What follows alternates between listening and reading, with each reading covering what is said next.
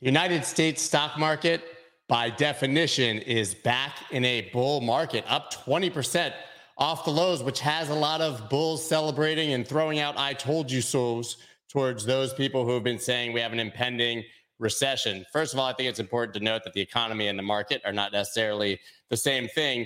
But the very fact that we're seeing it reported that we are back in a bull market is causing a lot of people to shake their head and say, no, no, no, including some very large bond investors. I have a feeling that maybe today's co hosts, Mike McGlone and Dave Weisberger, will also have a different take on that. It's an absolutely huge week. I'll give you a list in a bit of all the things that are happening, but there's a lot to talk about on a macro Monday in a week like this. Let's go. Let's go.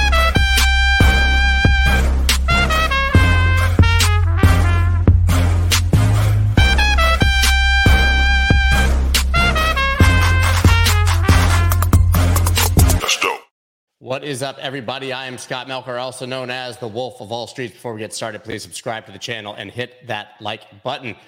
Not going to waste a lot of time here. Going to go ahead and bring the fellows on, Mike and Dave. And man, guys, we have a lot to talk about. I'm going to go ahead and just give a quick screen share. These are the key events. This is from Bloomberg's Market Wrap, which I look at every single morning, obviously.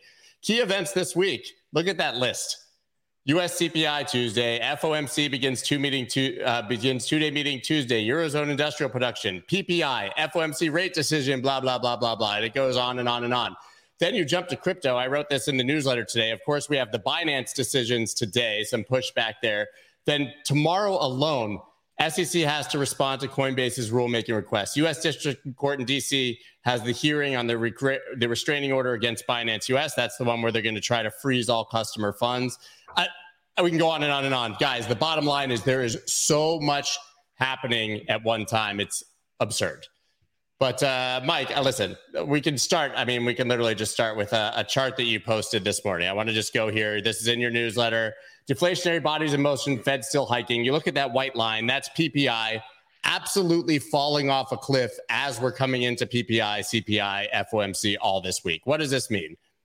The uh, means we're heading to a severe deflationary recession, economic reset, probably the biggest of our lifetimes. If you want to blame someone, if it doesn't happen, blame me. Uh, happy to take that risk. No, there's certain times in your life you have to do that. I'm 58 and I was going to just say what I think. Um, not worried about it. Um, it'd be wonderful if I'm wrong, but that's the key fact is bottom line, it's all about liquidity. And when you see stuff like that, um, something that's never happened commodities dropping at this pace ppi dropping at this pace um, banking crisis leading in economic indicators dropping at the fastest the most significant pace since 1972 and then there's always all little things. And the central bank still has their finger on the tightening button. It makes you think you should be rational and a good prudent investor and say okay did the market give me an opportunity to do something prudent in this environment? It did. So let's look at like this bull market in the stock market. Yes, I've been wrong about the bounce, but I've been wrong about other bounces too. I remember similar in 2007 and six, and then 2008 paid me off. Um, but then that was just a one-off. The Fed saved the world. What's happening now is the opposite. So one thing that I got from my strategy session meeting this morning, I really enjoyed was our uh, FX strategist, Audrey, Audrey Childe Freeman, said something very simple but profound. The surprise hike from the Bank of Canada. You should not expect in this environment a bottom in things like commodities and highly speculative cryptos and even the stock market from a macro standpoint until you hear a long and variable lag to surprise cuts. That's the key point is the Fed's on their finger. They probably won't hike this week, this week, but they're on that trigger. Um, their trigger fingers on tight. ECB trigger fingers on tightening. And what's it going to take for that to not happen? Typically, a decline in markets. Now you're seeing that in yields. Yields are picking it up. Bond yields, inverted curve, 30 year 386, and the front end at five and a quarter. So that's showing you deflation picking up. You see it in commodities; they're plunging and you're seeing in cryptos. And I think that makes a lot of sense that cryptos, I'll kind of tilt over a little bit this, are facing a complete double whammy from a macro standpoint. Now, obviously, you know what's happened with regulation, and Dave's going to fire up on that. I'll let him, and I so enjoy listening to those. Um, but also the macro is horrible for cryptos at the moment. And what's the relative price? Now, last year they got too darn cheap. They're just, they bounced. I mean, 30 and, and Bitcoin is holding. Ethereum 2000 is holding. And what's the macro? It's still very bad. So I look at it as I want to be a bullish person. So this one week I did put out something bullish on weekend. Again, I pointed out bullish gold. Um, I still think gold and long bonds are going to do well out of this, but it's the key thing that number one, what are we looking forward to? Still looking forward to Fed hikes. Now we have all these other things kicking in. And the key thing also I enjoyed from my colleague Anna Wong, who pointed out we should get 4.5 unemployment I think within a year, and currently it's 3.7, which means a recession kicking in. If the recession starts in July, which she expects, and she also pointed out the owner's equivalent rent at 8% is very high. That's a key thing I look at in CPI. This is what made me really bearish in 2006 is you can't go anywhere but down when levels get that high and the Fed's really fighting against it. So I want to end with a question. And I was thinking about this weekend for you, uh, your audience, and for Dave, and that is what is so bad about just coming out and say, okay, these highly speculative digital assets, of which there's almost 26,000 of them on CoinMarketCap, just saying, yes, they are securities. Was regulate them as securities, trade them as securities, and move on. What's so bad about that? That's what I want to leave with you. And I look at, I just, I, this, I heard so much about. I don't think oh, it's bad, but I don't think it's bad, but there's no way for them to register as securities or trade as securities once they're already launched. That's the problem. That, that's, I mean, no, and listen, they should, a lot of them should die, but that's a death sentence because of the way that this is structured and the inability to come in and register. That, that's the thing. I don't think at this point there's much debate that a lot of these assets are securities. I just don't know why security has to be a four letter word that kills the entire asset exactly. class. That's what I look at. Let, let me answer have at it, David. Let me answer that, Scott, because the Securities Act basically focuses on securities, which are more or less only the only two types of categories of securities are actually covered in the act. This is a problem because now we have a third type that isn't covered in the act. I will explain. So, in the act, the idea of a security is a company that issues equity, i.e., a percentage of ownership in a corporate entity with a board of directors and financial history. And remember, this law was passed in the 1930s. Now, I say that because there was no such thing as an internet. There was no such thing as information that human beings can get on their smartphone. My, you know, every one of our kids has more computing power in the palm of their hand than the US government did writ large 20 years after these laws were passed. So, what does that mean? That means they said, you know, there were these things called, and, and people should read Reminiscences of a Stock Operator just to get, get used to this.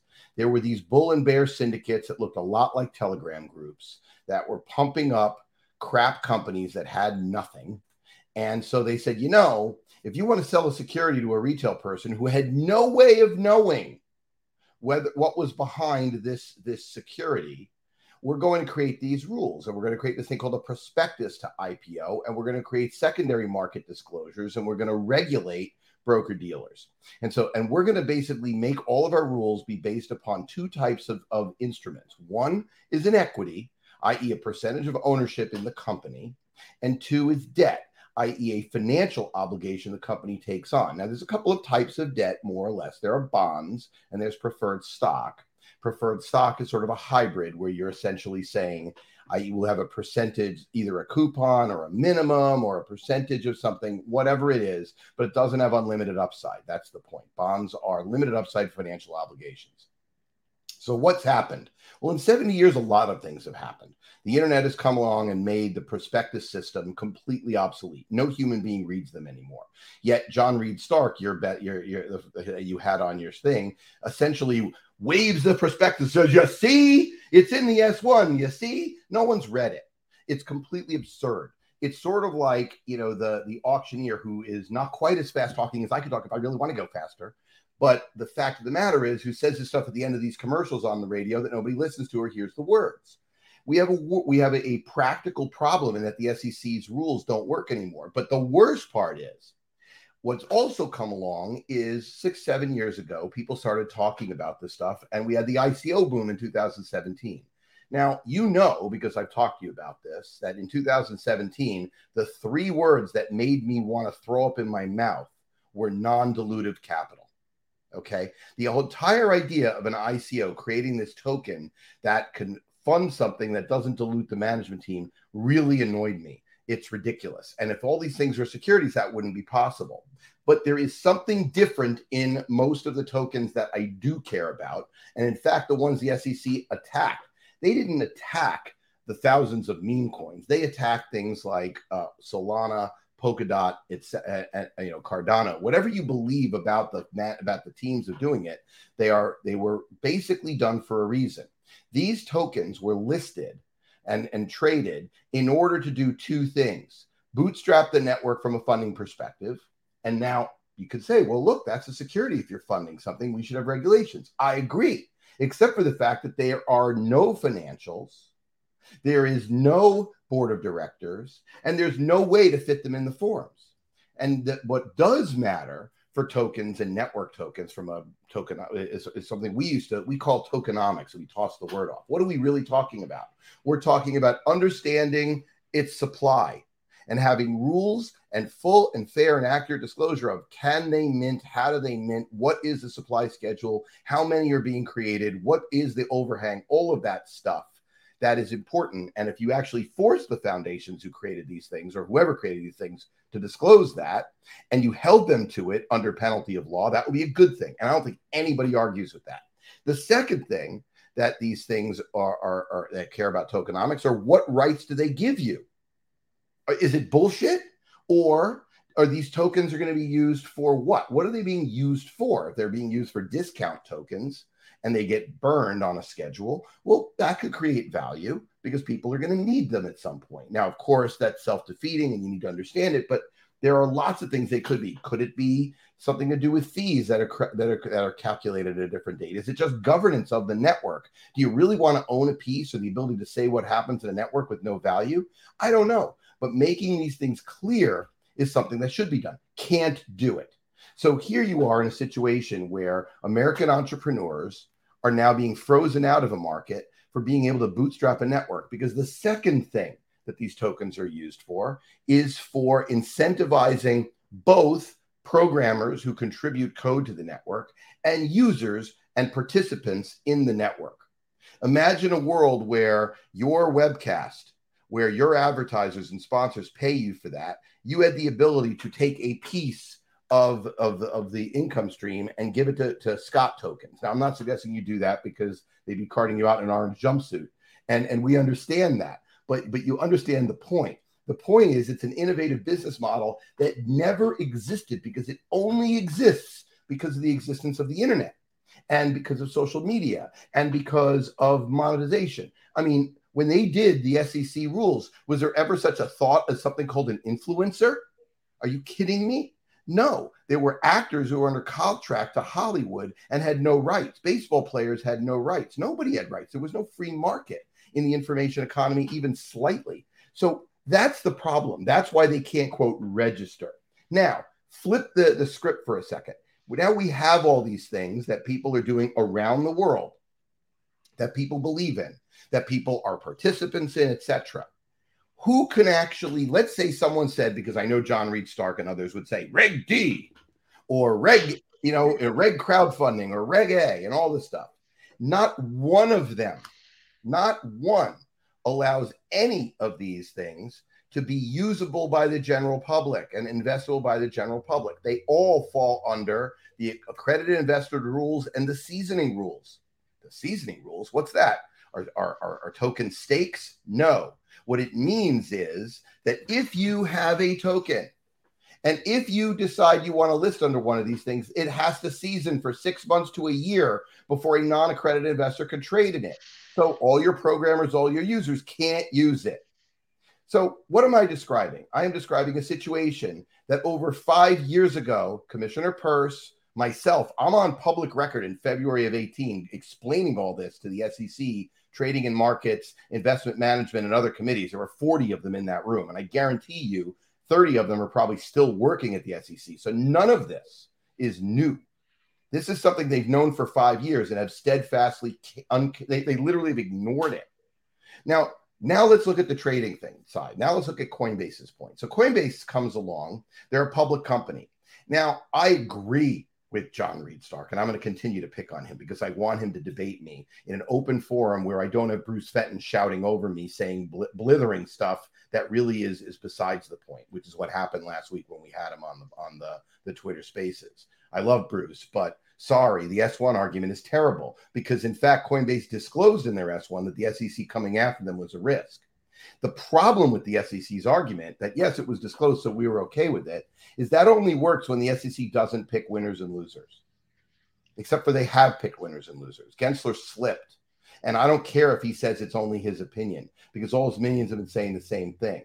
Plus, he also put out an advisory in one of his campy videos that he likes to do, inve- warning investors about crypto in a way which basically said there's no use for them. And the problem with that is that betrays something. Frankly, I don't even think he agrees with what he was saying based on his class at MIT. But the reality is that is them picking winners and losers. So it's a bad argument. But what doesn't, what, what is really interesting is the Coinbase side. My monologue's getting close to done. Sorry, guys, but I want, but I think this is important.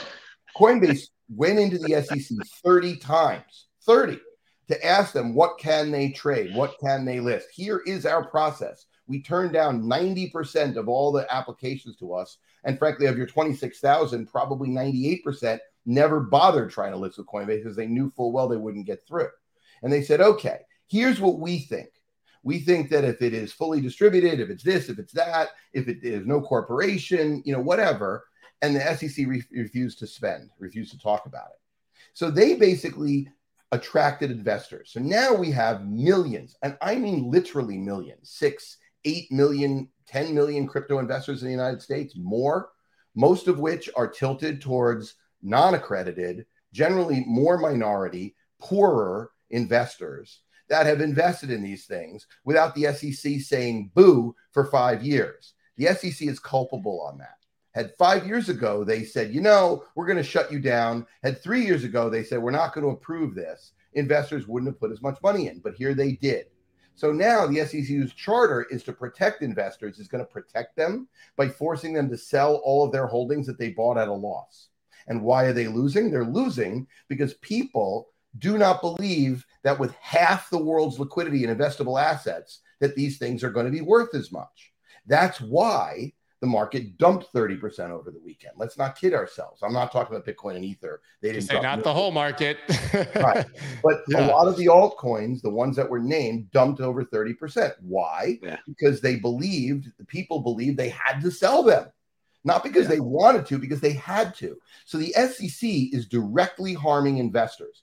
This is why Richie Torres, and I point on Richie because he's one of my favorite congressmen, and I know people identify me as a Republican, and I guess theoretically I'm registered that way, but I would vote for Richie if I were in the Bronx. I agree with a lot of his positions.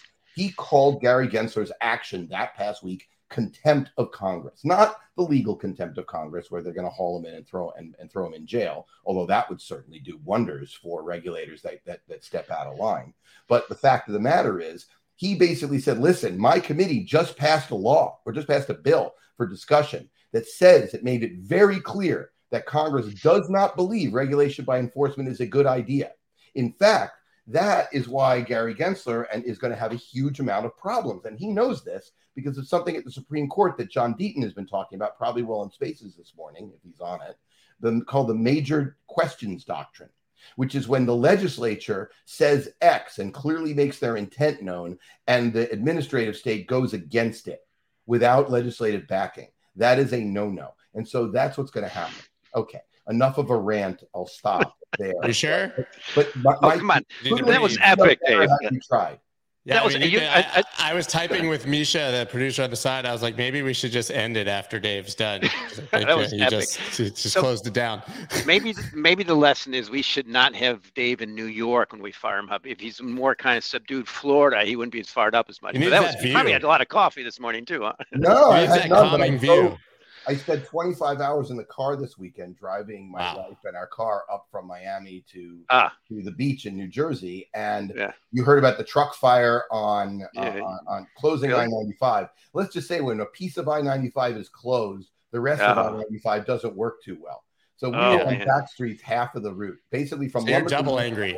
I get it. it. Was a nightmare. Yeah. Just a brief comment before we move on on what you said. Like I, I had Anatoly from Solana on my podcast uh, three weeks ago or something, and I asked him the simple question that both of you alluded to, which was like, do these assets need tokens? I mean, do these platforms, do these protocols, do we need all of these? And Mike, he agreed. He said 99% of this is gone. But the one place you yeah. definitely need them is layer ones, yeah. right? Like Ethereum and Solana, because that is literally how the network is secured. They clearly have utility, and yeah. it's nonsensical for be, these to be the ones that are targeted. So I think that there's truth on both sides here, as usual. The SEC so should be attacking 90% of this stuff at this point. I mean, and we've, and we've thrown it in their face. For a second. Let, okay. let, let, Mike go for a second oh, first. Sorry, now, what just, ahead, I can follow up a little bit. So what's what's what's um, a thing I see common with people in cryptos, and I've enjoyed learning things from cryptos and teaching other teaching other people things like um, boomer rocks. You know, I listened to so much, I didn't realize your average metal person didn't know what a boomer rock was. I'm like, oh, I guess I'm too deep in cryptos. But the key thing we need to get past here is let's stop complaining at, at the SEC and deal with it and deal with how we're supposed to act accordingly in markets. That's why I look at it as a macro strategist. They're going to be around. This is going to be the case for at least another year. We have a pretty significant election coming up. It's going to be horribly mudslinging. It's going to be very bearish. And let's look at the macro.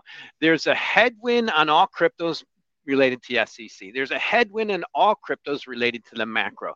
In that environment, you probably should be selling rallies. Pick out the ones you want. I obviously I focus on the macro and then the indices. I don't trickle down into I just lose my hair with all the rest of them. But the key thing I need to point out is the big picture here is what's happening in all markets that we've had this big bounce in equities. If that does not continue, and we had a divergent weakness in commodities and cryptos, most not notably happening. in Q2, if this stock market does not continue rallying, say if it drops 10% from where it is now, that's normal in a recession. That's just starting kicking off. Of course, we've never had a recession like this with the Fed still tightening well, wait, look at that. What does that mean for the high beta cryptos? That's my point. As a strategist, I say you're probably better off thinking the market's more likely to go down and down hard. I hate to say it, just pointing out facts, unless something changes. And I'll end with this. Then you look forward to the big picture future. And I like to ask the question you think about Mr. Gensler and how he's going to view from the future. And I ask myself, well, why is Alexander Hamilton on a 10 yard, $10 bill and Aaron Burr isn't? I think Gensler is going more likely to be looked in history as Aaron Burr. But in the meantime, we have to deal with his effect on markets and act accordingly. I would say that we're going to have, we have like five Aaron Burrs on the list uh, right now, and he's not the only one. Powell's probably going to be lined up right next to him. I, mean, I, think that the, none of these people are going to be looked back favorably upon, but it is important, I think, to realize that we are in a bit of an echo chamber and bubble, and that we are very passionate about our thing, and that happens to be the thing that they're coming after. I mean, look, I think that it's really, really critical to understand a couple of things. First of all, uh, what should happen? And, and I, and I want to be very clear because there have been a lot of CEOs that have been talking lately. I am far from alone. And we at CoinRoutes stand for principle based regulation. There are many things that are important. And the biggest single problem with this narrative, well, he's going to be around for a year screwing up the American economy. Uh, fine, that's possible, although we'll see what happens with the courts. And, and, and Tuesday, as you pointed out, is kind of a big day. But the truth of the matter is, crypto is global. And at some point, uh, the fact that US people can't invest in it the the enormous there's an enormous amount of US liquidity that ultimately ends up going through feeder funds outside the US. And all that's going to happen are individuals in the US, which make up a dramatically small part of the trillions of dollars of wealth that gets invested out of the US, are going to be screwed because when we when we do get to a tradable bottom, and I and unlike Mike, I actually think we're close on the crypto side, but I but I want to nuance that in a second.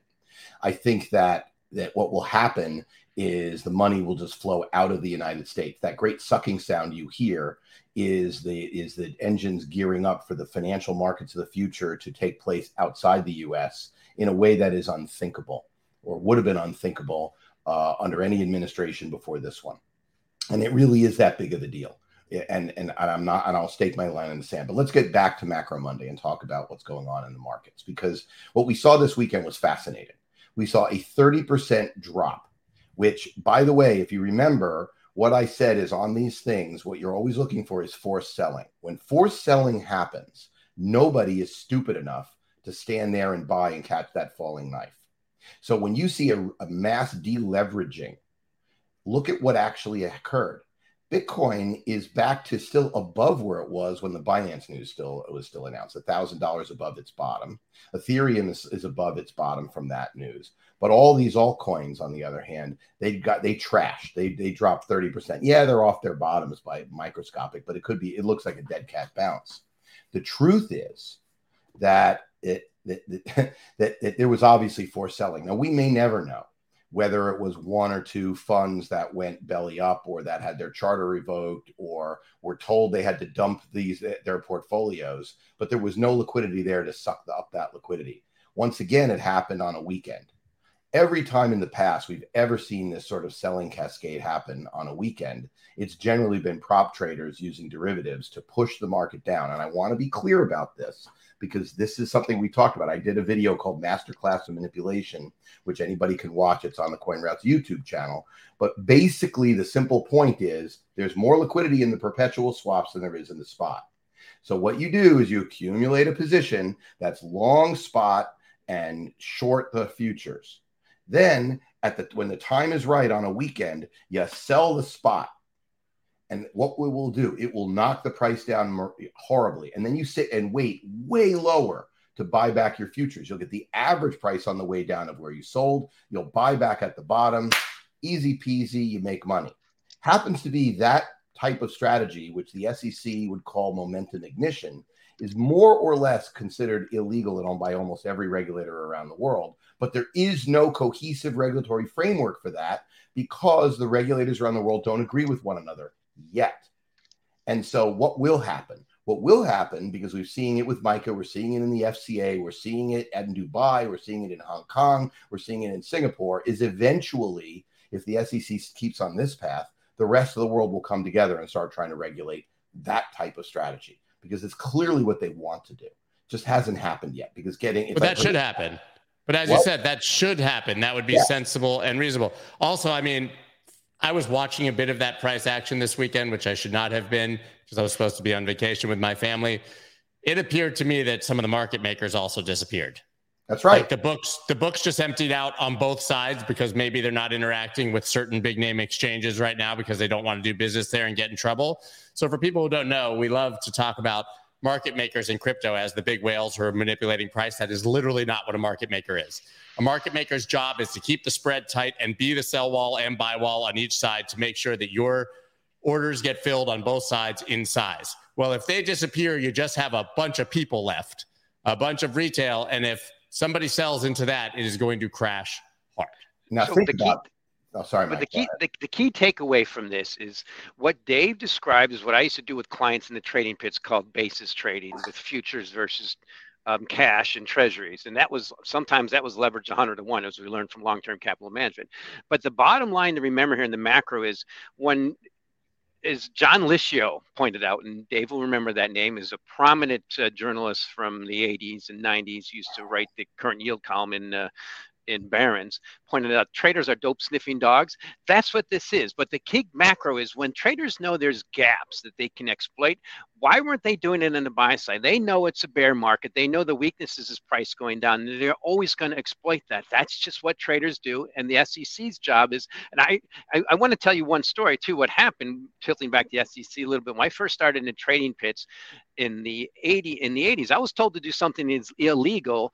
And later than my firm um, settled with the CFTC, paid a fine, but they did it because they knew they could get away with it until they couldn't. That's what's happening now. And now that you know, the, the, regulators in the space, but traders know the gap in the risk are to the downside.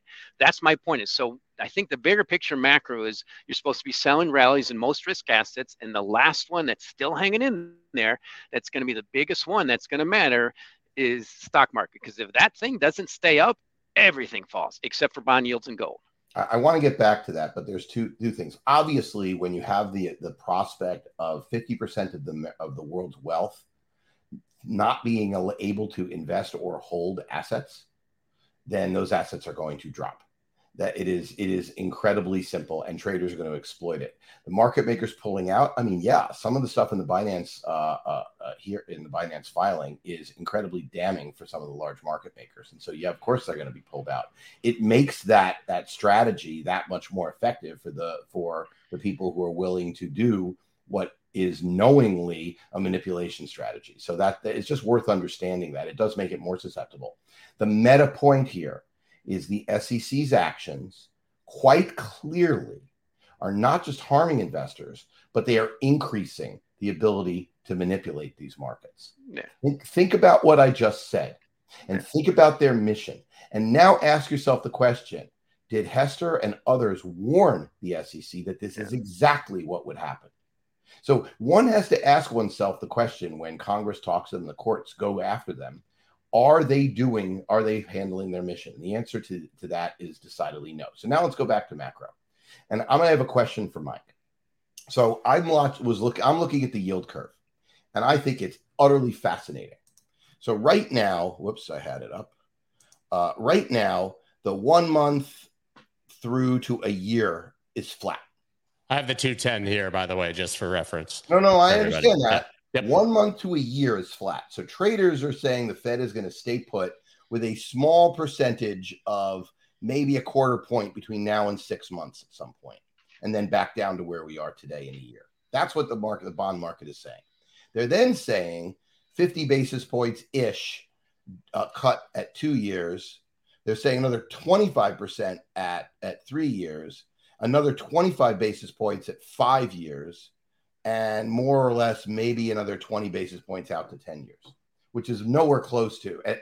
Basically, the, what I just described is literally impossible. There is no freaking way that that could be what actually happens. But that's where our friendly market is saying. And why do I say there's no way that could happen? If we stay where we are for a year, then uh, that's possible. That is possible. The Fed just sits there and says, okay, I'm not going to do anything. Uh, I see what Mike says. I see PPI going negative, which, by the way, I'm going to give Mike credit. Uh, we're now in June. He, in, in February, said that the PPI would roll over and go negative by July. So, fantastic call. Does it matter for trading? So far, no, not at all. Yeah, so but, true. Did uh, I make money on it? Right. but it was still, a, for a macro strategist, that's yeah. a great call. I don't believe it's even remotely possible in this politicized environment that if we tip into recession in Main Street, that the Fed isn't going to be forced and their hands not going to be forced to start cutting, or at a bare minimum to start flooding the market with liquidity. And as a result, most people in the stock market are saying the same thing. So you're seeing this rotation going on in the stock market, right, towards more of the things that that that people think are, are, are, immune to this stuff. And I tend to agree with Mike that I don't believe that a lot of these tech stocks are immune to this, this sort of stuff.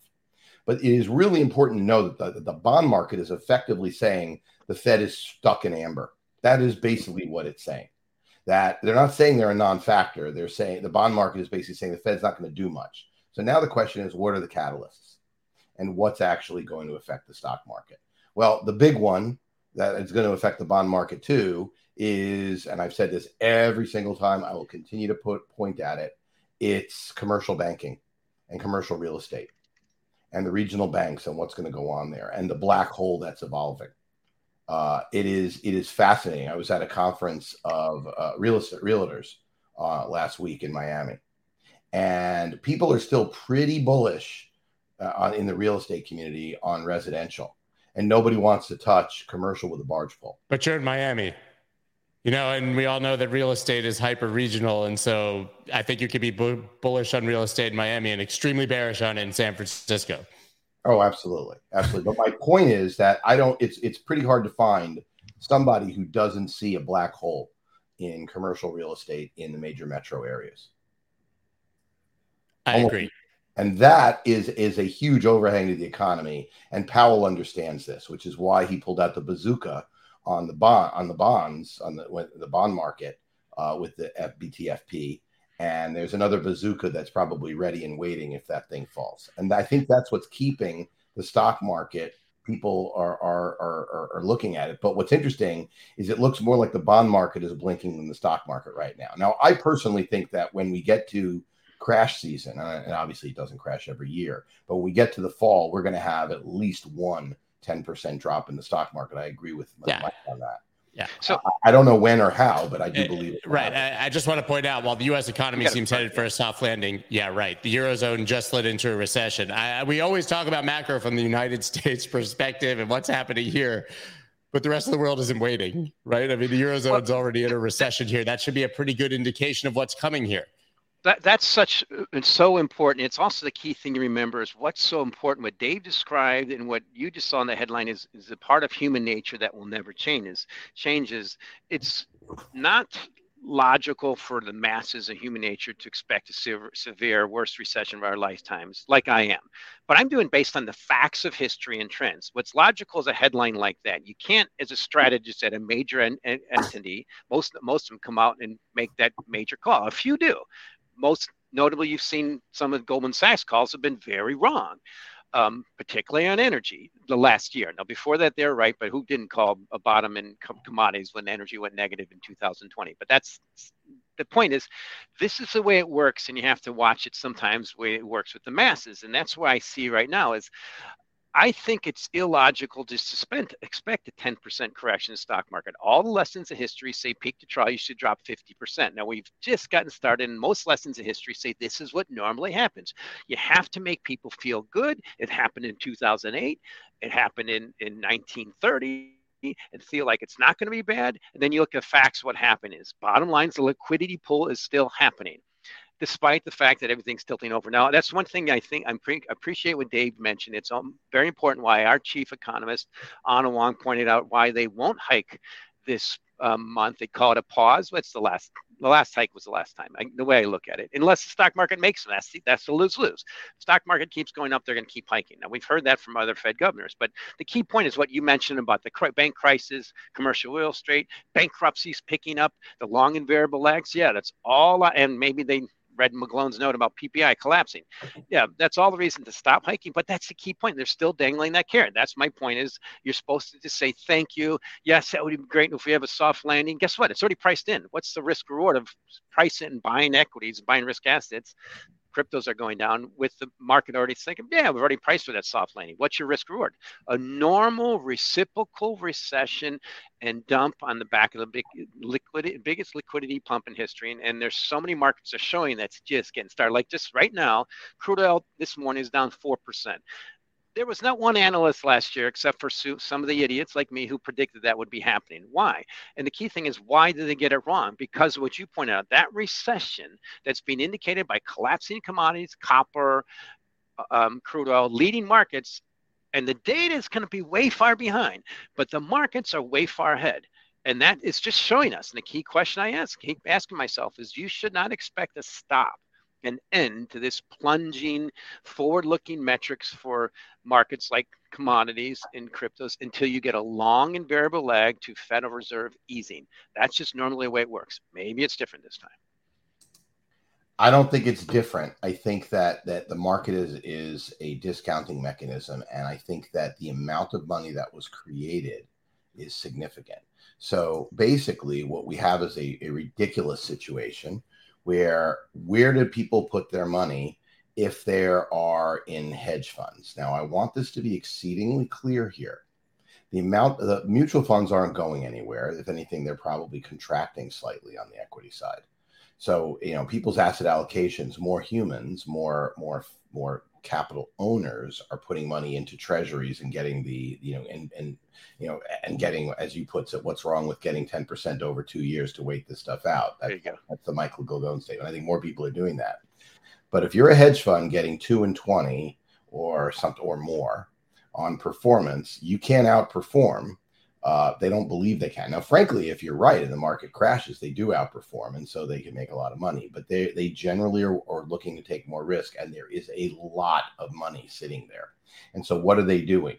It is sort of the, the closest analog I can say is one of my least favorite, but actually true aphorisms about tech investing.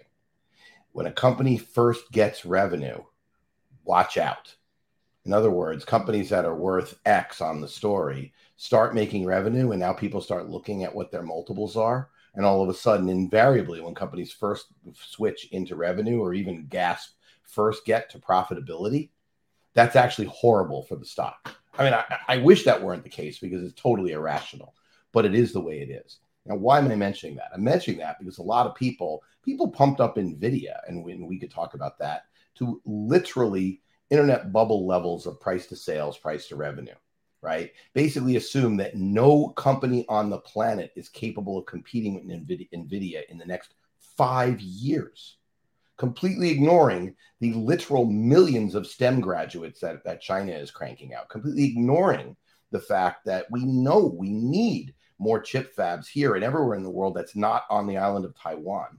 And basically saying NVIDIA is going to own the entire AI market for their you know calculations using their GPUs. It, it's literally insane. Doesn't mean it can't keep going up, but it means it's insane.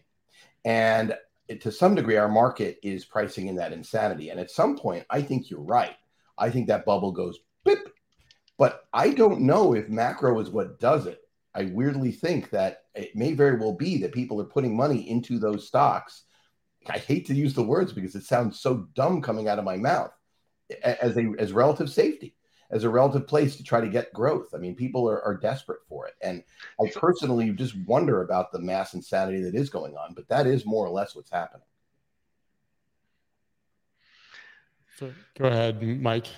well, I, I think that I like that point because it's it's I think we're at that stage now. It's so early days where instead of just saying, okay, I, I've just seen this a few times uh, that maybe it's not, it's better just to completely underweight equities and overweight the whole treasury curve rather than trying to find different sectors of equities that are going to outperform in, in this recession. To me, that's the point we need to get where almost all bear markets end when people give up and all the strategies you see come out and say oh it's going to last another 10 years. We're so far from that. Everybody's it's just that the pendulum's so far swinging to run one side. That's my point is when when when the market says 4.59% a two you know guarantee, you're supposed to just say thank you, goodbye, go on vacation, and not like Scott did, and not look. That to me is sometimes sometimes you get that opportunity, and I, I just I think it's one of those times.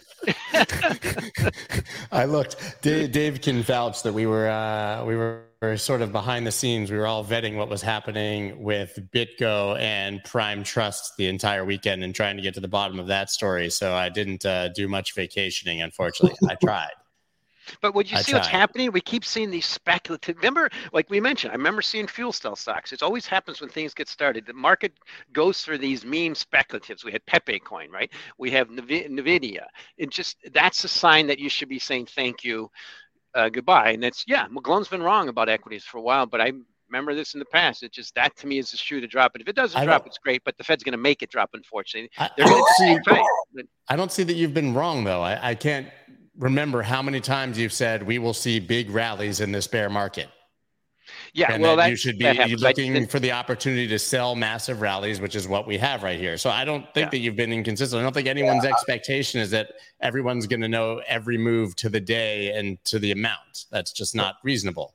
The path is correct. Now, if we rip up from here and make new highs, we're done. Right? Well, I, well, that's, points here. That, go ahead. Sorry, I was just going to say timing uh, in 2006, I was bearish on thinking the global financial crisis to happen. I was literally short MBIA, uh, Fannie Mae, uh, a mm-hmm. bunch of others, uh, and I was way early. And being early and short is not a not a good thing to be. Uh, doesn't mean I was wrong; means I was early. Uh, what's your P and L show? Your P and L showed you wrong. What's the bottom line from you, the world we come from? P&L, well, it, it, was a little bit weird because I probably was net slightly up because uh, oh, uh, awesome. when it was all done. But I kind of had to get rid of stuff because of things that were going on at Citigroup, such as Aye. once I found out that Citigroup had a massive long position in equities in Fannie and Freddie, I pers- I liquidated my short position because I didn't want to be accused of insider trading, which unfortunately I wish to God no one told me about that position, but I, I didn't have a choice. Uh, and of course, we all know what happened Citigroup being almost bankrupt by the moronic people who got rid of their hedge on what was supposed to be a dividend tax arb trade. But that's besides the point. No, so that's a big deal. I just also think it is worth understanding that I agree with Mike in terms of the stock market. Don't know when. Uh, you know, maybe there's a, a still climbing, grinding rally, climbing a wall of worry going on. I don't know. Uh, I don't have an opinion of, of timing. I, I, have just been turned too many times being timing wrong. But I Check think mark. that this weekend we actually saw a fundamental repricing in many crypto assets, and I think that that Bitcoin is actually uh, is it has led. Uh, it's well down because of the events of last year, but there's no more forced selling in Bitcoin. This is, you know, there really isn't any, right? You know, no one, there's no regulator saying you have to sell it. Just people are worried that there isn't a place for them to trade it without it costing them money. That's really it. And so I actually think that the likelihood of delinking uh, as we go into the fall is higher than I did uh, three or four weeks ago, even when I thought, mm, you know, it probably drops, you know, in concert with it. But I certainly don't believe that crypto's beta to the downside will be even remotely close. I think it will actually be buffered. I think it will be mod. I, I think that Nvidia is likely to have a much higher beta to the, to the market than mm. Bitcoin will, for example, and Ether will. But it, unless you know I'm wrong on the courts, and the courts say, you know what, we're going to shut crypto down in the United States because you know that's what we think. Yeah, I just want to very quickly share one chart, which is Bitcoin dominance, because this has obviously been the talk of the town. And guys, listen, this is uh it's not a it's not a traded asset. There's no people buying and selling this, so you have to always take these things with a grain of salt. You see people applying indicators to these things, and those indicators are generally based on traders. But it is interesting to note that effectively Bitcoin dominance, which is a good indicator of whether liquidity is moving in or out of altcoins to and from Bitcoin, is breaking an area right around 50%, above 49%, where it hasn't been in over two years. Right. And so yeah. if you look at this massive gap, if that rises up here to 57, 58, these altcoins are just going to get absolutely destroyed. So this really is a moment where if you're watching specifically the Bitcoin and crypto market and not looking at the macro, it's time to pay attention because altcoins, if Bitcoin drops here and Bitcoin dominance rises, what you've seen so far with altcoins is nothing. So I, I, think that's a good point, Scott, and that is a body in motion. that's Bitcoin dominance increasing. And what stops that body in motion? Right now, I don't see any signs of it. In fact, it's risky uh, accelerating. I completely agree with Dave. At some point, Bitcoin's going to transition to trade more like long bonds and gold. But it's the, the weakness I'm seeing lately, the divergent weakness. If I'm right and the equity market goes down and makes another low, which I think it's going to, we'll all say, well, shit, crypto's warned us. Now, maybe uh, that won't work out. We'll see how it's going to work. But the key thing I want to point out is the bottom line is back to the macro, and uh, obviously this is a macro. Is we're going to get inflation data this week, and CPI, the one that's most widely watched, it just you know. Uh, um, uh, retirement funds and everything is expected to be 4.1%. It's clearly, it's, it's actually the trajectory, downward trajectory of CPI is, is about the same as it was in 2008 to 2009. And it's going to become about 4.1%. And the upward trajectory of federal funds from zero is the highest pace ever. Now that's 5.25. See, they've crossed over. So it's clearly significantly restrictive, but it's the body's in motion that matters. And you ask yourself what stops this body in motion versus is there fuel that might add to it? I just suspect what you pointed about Bitcoin dominance, there's fuel for that to continue potentially potentially accelerate. And there's fuel for this trend, maybe Fed funds will stop rising, but there's plenty of fuel for inflation to accelerate to the downside. And that's why I mean on July 13th, when I'm hoping on vacation, we're going to see that PPI number that's going to be negative year over year. Dave, I have a question for you. As we see Bitcoin dominance rising, but with Bitcoin price dropping, right? Do you think there's a narrative, obviously, that people are running to Bitcoin as a flight of safety from all of these altcoins, and that's what's happening? I think that's a very small part of it, and that most people are probably exiting the market entirely.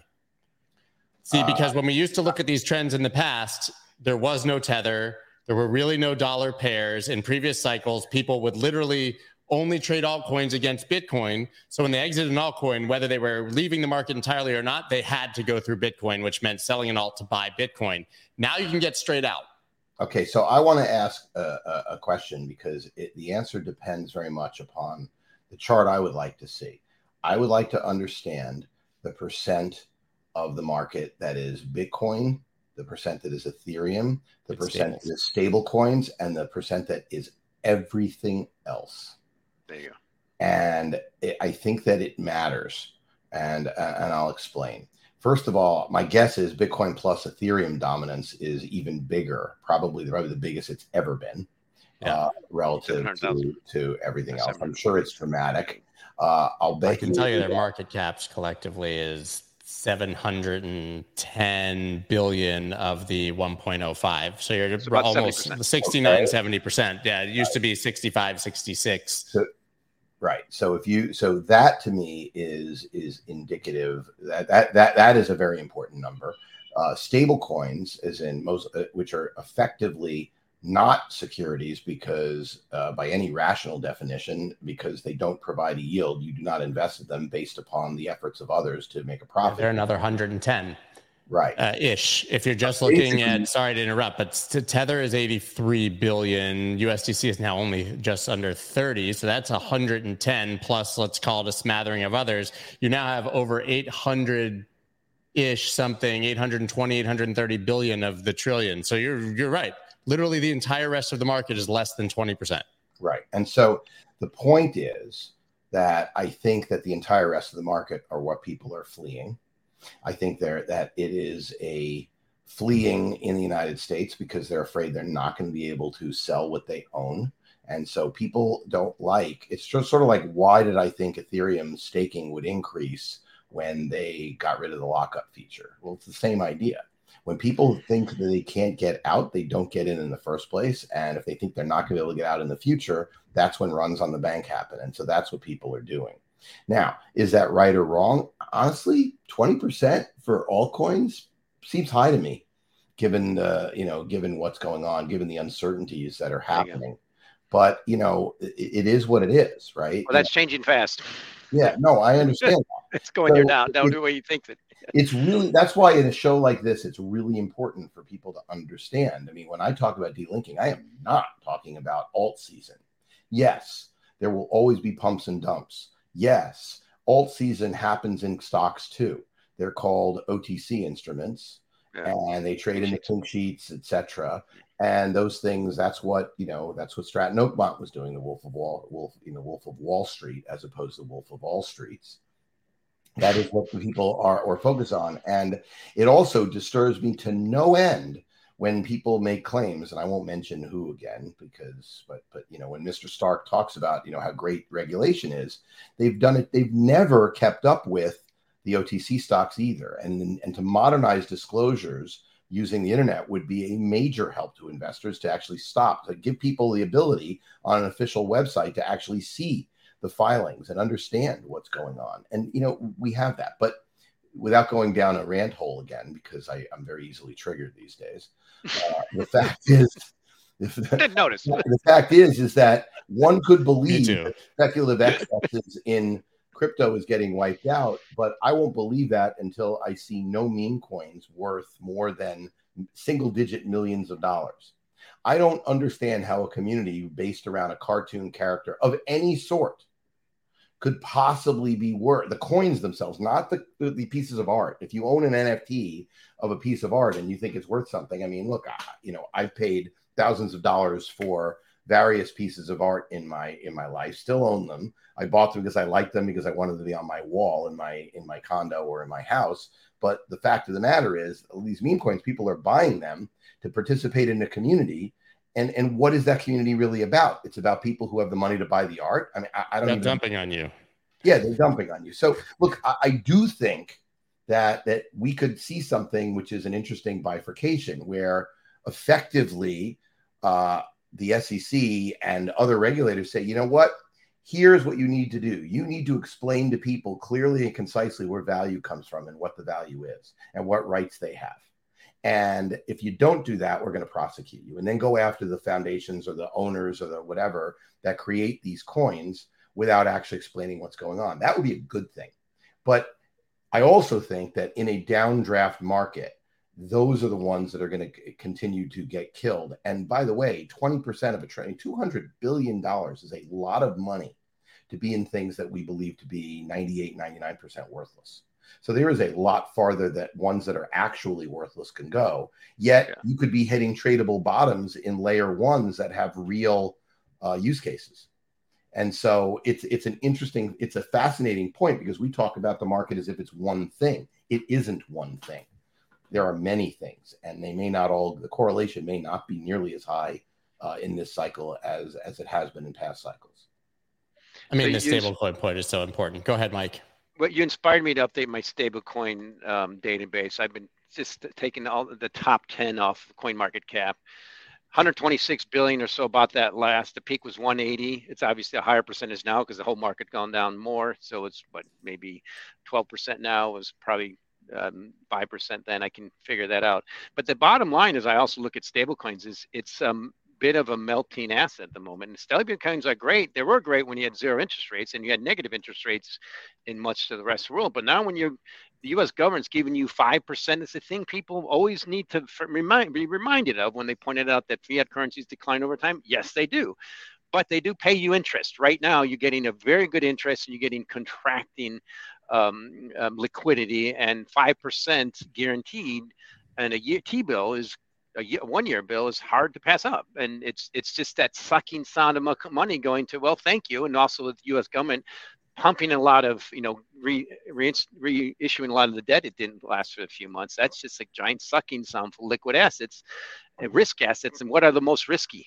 cryptos. So I just to me see this is the bear market tilting back down. And again, what what makes it stop? I think it's really important to talk about stablecoins for a heartbeat. Yeah. Uh, the fact is that people buy stablecoins so they can transact uh, and buy and you know buy and have the and have dry powder to buy into crypto. And in the global scheme of, of, of assets, what we look at as stablecoins of you know whatever hundred billion dollars is trivial. I mean, literally trivial if you consider the entirety of the market cap. Uh, that's that's thing number one. Thing number two is there's a large component of stablecoins that are being used by people outside the United States as the modern version of euro dollars, except in this case, it's global dollars. So from the world south and whatnot. So there is a cadre of use. Circle, obviously, USDC is mostly savvy institutions who know they can get in and out, in and out, in and out, and it still hasn't recovered a lot of its losses from when people lost confidence before they, they thought they were losing money from Silicon Valley Bank. But they're moving. Uh, but you would expect, given the, the nature of Circle's clientele versus Tether's, for it to be a leading indicator of the market's drop. And in fact, it did lead the market's drop. It started dropping before uh, Bitcoin and Ether started falling because there's less, there's not as much interesting demand. I think that that it's overblown though to say that that that that the people view stablecoins trading off against treasuries. They do if and when they decide, okay, I'm locking myself for two years. I don't want to. Uh, crypto is not what I'm going to be in. Unfortunately, I think that money is already gone. I think it's out. I think that now it's really a question of what's the overall level of speculation, you know, dry powder in the crypto market. And I don't know when the bottom is, but we're closer to the bottom than the top. Uh, and I think that's really important to understand the different use cases. No U.S. institution is putting money in Tether uh, in order to, you know, for, you know, in competition with T bills. They're just not. Now, there are plenty of people outside the United States that are not in competition with T bills, but as an ability to be able to transact when they think a bottom is tradable. But that's it's important to understand that, that in a global market, you can't look at it the same way. There are a lot of people in this world who have no access to buying T bills, Mike literally. Oh, well, that, good point. I'm glad you countered it. It's it's part of the reason I've been bullish this this big picture and the dollar all, all along because this organic rapidly advancing technology went for the dollar its base layer i mean you got to mention the stablecoin in any other currency other than the dollar they're not they're crypto dollars they're maybe minor amounts in the euro good point. I think that's the key thing. The key thing is there is that sucking sound there. We didn't have, it's what crypto's never had before. Never had a recession, a real recession, never had Fed tightening into deflating commodities, and never had major competition from T-bills. Now they do. And um, I uh, it, to me, it's that sucking sound away from speculative digital assets that are in a bear market versus something where, hey, maybe I can lock up for a little while and be the one person to buy everything at a discount a couple years from now versus those people who sell, hit their stops, go liquidate. And that's the ones who go, you know, you know how it usually works in bear markets. The people who are overextended get liquidated. Come on, long-term capital management. We've all seen this. Um, uh, Lehman, um, FTX, they only went under because markets went down. They liquidate and then things return assets to rightful owners, those who've been able to sit it out. And that's why I point out, I keep looking at that too. You know, I'm like, oh, thank you. So before we leave, it's time for my my my has to. You better do it fast because we're going on spaces in 13 minutes and I'm not ready. This stuff on leverage, Le- unless you are a professional and doing it for reasons, and and and I I think there are reasons, but stay away from leverage. Now, nothing I'm saying is investment advice anyway, except for that, and that's not investment. That's advice, fair. That's a warning. I think that's fair, guys. We got to wrap up. Obviously, Mike, I don't know if you can make it to spaces at 10 15. I'm sure you have a life, but I know, Dave, you're going to join us for, for a bit. Hopefully, we're going to be talking this all to death again there, but more obviously with a crypto focus and all those things that are coming this week. It's going to be huge on Crypto Town Hall. By the way, guys, we've had millions and millions of people listen. I think we can officially make the claim that it's the largest crypto show in the world already after a week and a half. I don't know anyone else is getting a million listens on uh, on your average uh, Monday or Tuesday. Kind of crazy, but I encourage you guys all to come over. It's on Mario's account, guys. Until uh, next week and until Spaces, to which you're uh, always invited, guys. Everyone, I will see you tomorrow 9 a.m. Thank you, Dave. Thank you, Mike. Cheers. Thank you. That's dope.